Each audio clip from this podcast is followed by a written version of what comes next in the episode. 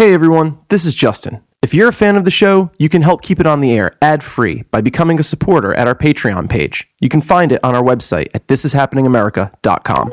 Thanks for listening.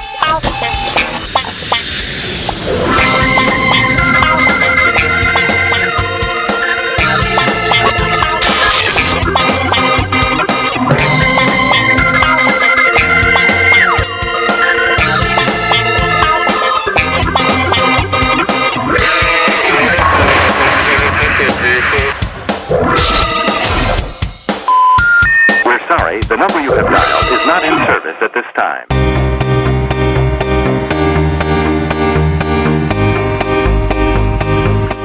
Urban explorers are perhaps the closest thing we have to the archaeologists of old, and there's a rich network of them all over the world. While studying city planning in the 1990s, Dietmar Arnold took a fateful trip to Paris that would change his life. While there, he connected with a group of students who were exploring the catacombs and underground structures of the city. Returning to Berlin, Dietmar decided to see what was under his own city, and the idea for dark worlds, bunkers, tunnels, and catacombs below Berlin was born. Incorporated in 1997, Berliner Unterwelten now boasts some 500 members. In 2001, the association started running their first tours through a former air raid shelter in Gesundbrunnen subway station, which is where I found myself on April 21st earlier this year. People are going about their day passing by a rather innocuous green door, but behind it lurks an underground of absolute wonder. Berlin Unterwelten has been excavating old bunker sites that have survived the city's transformations and reconstructions and wars. And what I'm about to see is left me with a giddy excitement. The historian in me is brimming with ideas of what I'm about to see and experience. from 1941. This year is the entrance, and the entrance is called Gasschleuse. It's written. Our tour guide, Sarah Bolini, leads us down the stairs from the subway platform and through the green door. After the experience of the It's a dark, tight space. had poisonous gases and chemical weapons. Chemical weapons were not used. Our tour guide, Sarah, says, In the event that this all crumbles down on top of us, we're all going to die together. And that is rather like most government programs bunkers, air raid shelters, duck and cover. The underground that we're in was built as an air raid shelter. And if you don't know the difference between a bunker and an air raid shelter, like myself, Sarah has just explained that an air raid shelter will in fact not protect you from a bomb, but it sure makes people feel better. So, this room makes it clear that this place was never built for being a bunker. Because it has a strange shape, right? If you had to We're standing in a strange space. It's a long rectangular room and so it comes to points on either the end. shape of the subway tracks. You have to imagine down there is one track, down there another one, and they get together there at the end of the room and then arrive to the platform. Um, just a curiosity for you, a uh, bomb bunkers don't exist anymore nowadays because technology has gone too far. Uh, one example, Iraq 1991, the US Army launches two rockets in the name of democracy onto a bunker in Baghdad, destroying everything and killing more than 400 civilians. So nowadays there is no hope anymore for us.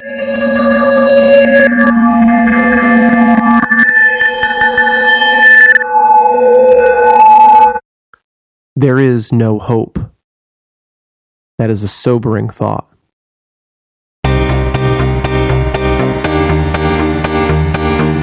The Gesundbrunnen shelter truly is a dark world. and It would be easy to get lost in the labyrinth of connecting chambers.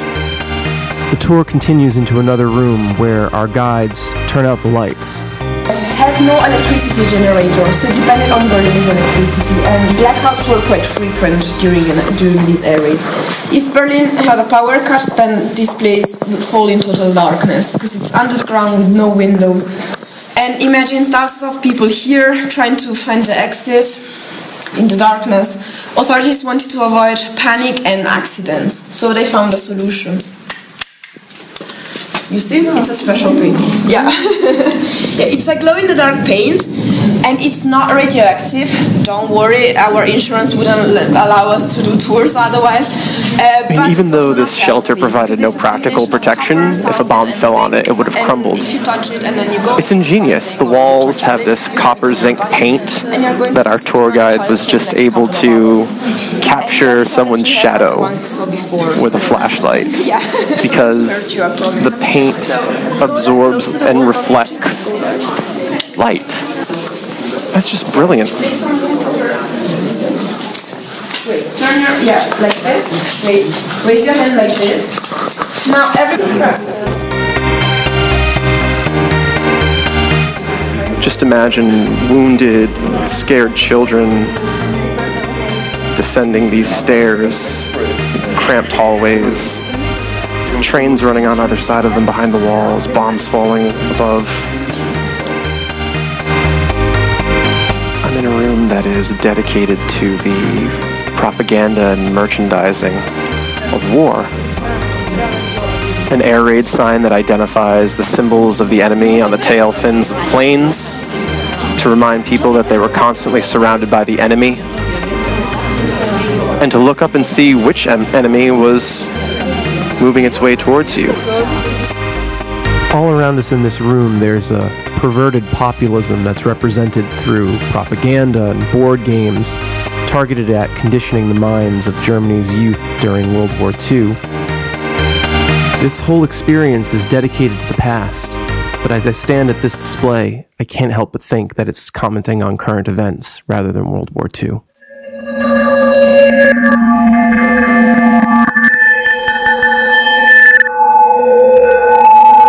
Um, the first years of the war haven't been so bad for Berlin, but after 1943, the Allies started the aerial battle on Berlin with the strategy of the moral bombing, which meant no target anymore, we just bomb the civilians for tiring them out. The Nazis have been the first ones who bombed London, and then the bombings came back to the civilians. From that moment, the Americans started to bomb Berlin during the day and the British during the night, so at least twice a day. Berlin hides its scars well. Today, it is a posh metropolitan center whose architecture incorporates the best elements of mid century and modern minimalism. But in 1944, 80% of the city laid in rubble and ruin. And Berlin was covered by 70 million cubic meter rubble, which corresponds to twice the circumference of the Earth. This is why Berlin is so new now. They have to rebuild everything. And who do you think could do that? Who was still here for rebuilding the city? Yeah, women. The population of women outnumbered the population of men by 7 million in whole Germany after the war. So women became Trümmerfrauen, rubble women, and we have some pictures there. You see women clearing the streets from the rubble, and then they also had to clean the stones in order to understand if those stones could be recycled and used as material for new buildings. Women did a great job because after three months, Berliners could use the telephone and the subway already. And not all this rubble could be recycled. It was too much. So useless rubble was uh, accumulated for creating rubble mountains. And Berlin is really flat. So if you see a hill or a mountain, it's probably artificial, it's rubble. In this showcase, we collected some recycled items. You see that uh, here they started to use uh, helmets as colanders, or uh, these uh, are lighters made of, out of bullets. And there they even turned a bomb into an oven. You have to be really brave for doing that, or stupid according to the point of view, but I'm standing in front of a bombshell potbelly stove. That's recycling.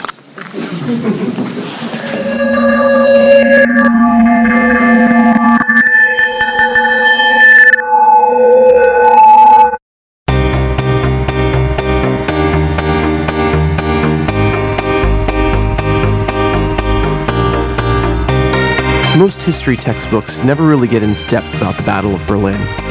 They mention something cryptic about how the Russian army occupied the city.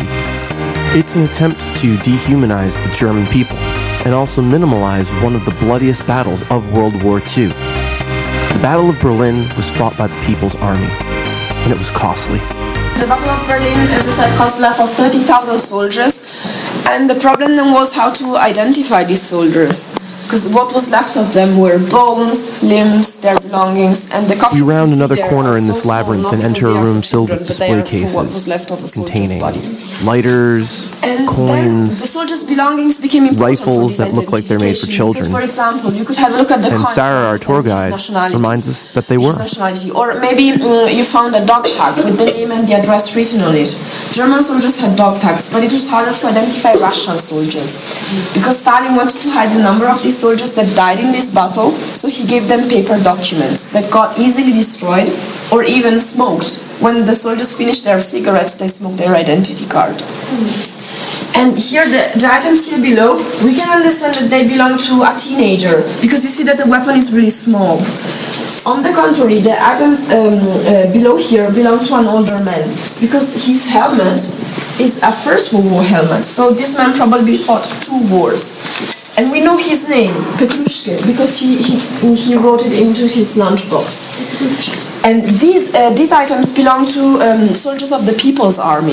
The People's Army fought, fought the Battle of Berlin against the Red Army and was composed by yes teenagers and older men because who was left here for fighting? So you have to imagine a 15-year-old boy. He had no idea of how to use a weapon. He was sent by bicycle for destroying a tank. He was given a, a weapon that is called Panzerfaust. Maybe you know it. it. Panzer means tank and Faust means fist. And this weapon is a hand rocket launcher which is designed to shoot just once. So they had one chance to destroy a tank. It meant committing suicide. And just like that, my perception of World War II and the people who fought it is forever changed. Tour lingers in this room so that we can get a closer look at the objects in the cases, and I get a moment with Sarah. I ask her why she does this and what it all means to her. Yeah, our world is not uh, as peaceful as it should be, and the Second World War sounds something far away to us, but uh, it's not. it's not uh, if you think of uh, what is happening in the whole world. So I hope that showing people what what happened and, and making it feel real, I hope that I don't know people will start thinking of it. And I like it when I see the faces and exp- expressions of my visitors and I understand that they can really feel what I'm talking about or feel the experience. And this is probably what I like the most about uh, this tour and my job. Yeah. As the group finishes with their viewing of the displays, Sarah motions that we have to continue the tour. But before we go, I ask her what lessons she thinks this dark world holds for us in the 21st century. Well, uh, who built bunkers is preparing a war. This is what is said. So, uh, yes, and maybe with these tours, people could start to understand. And I always find uh, interesting websites um, uh, that tell people, "Oh, we should start building our bunkers, preparing our shelters for the future." Well, these people probably don't know a clue, don't have a clue about history and what what would happen for real. So yes, who builds bunker is preparing a war. Once again, I have that feeling that this tour of the past is actually a commentary on the present, and Sarah is talking less about bunkers than walls. At the end of the tour, we climb a small staircase, out a door, and magically back into a busy metropolitan subway station. Unbelievable. If you're in Berlin, check out Berliner Unterwelten. You won't regret it. This year, Berliner Unterwelten celebrates 20 years of operations. On June 17th, they'll celebrate Nights of the Underworld, where they will open all five of their tours to the public free of charge. Special thanks to Sarah Bolanini, my guide on this trip, and Holger Hoppel for facilitating my tour. Thanks for listening.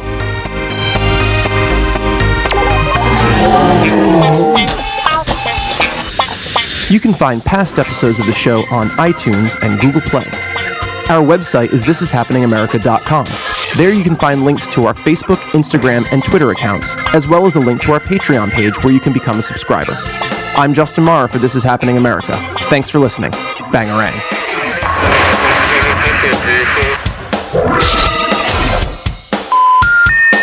Sorry, the number you have dialed is not in service at this time.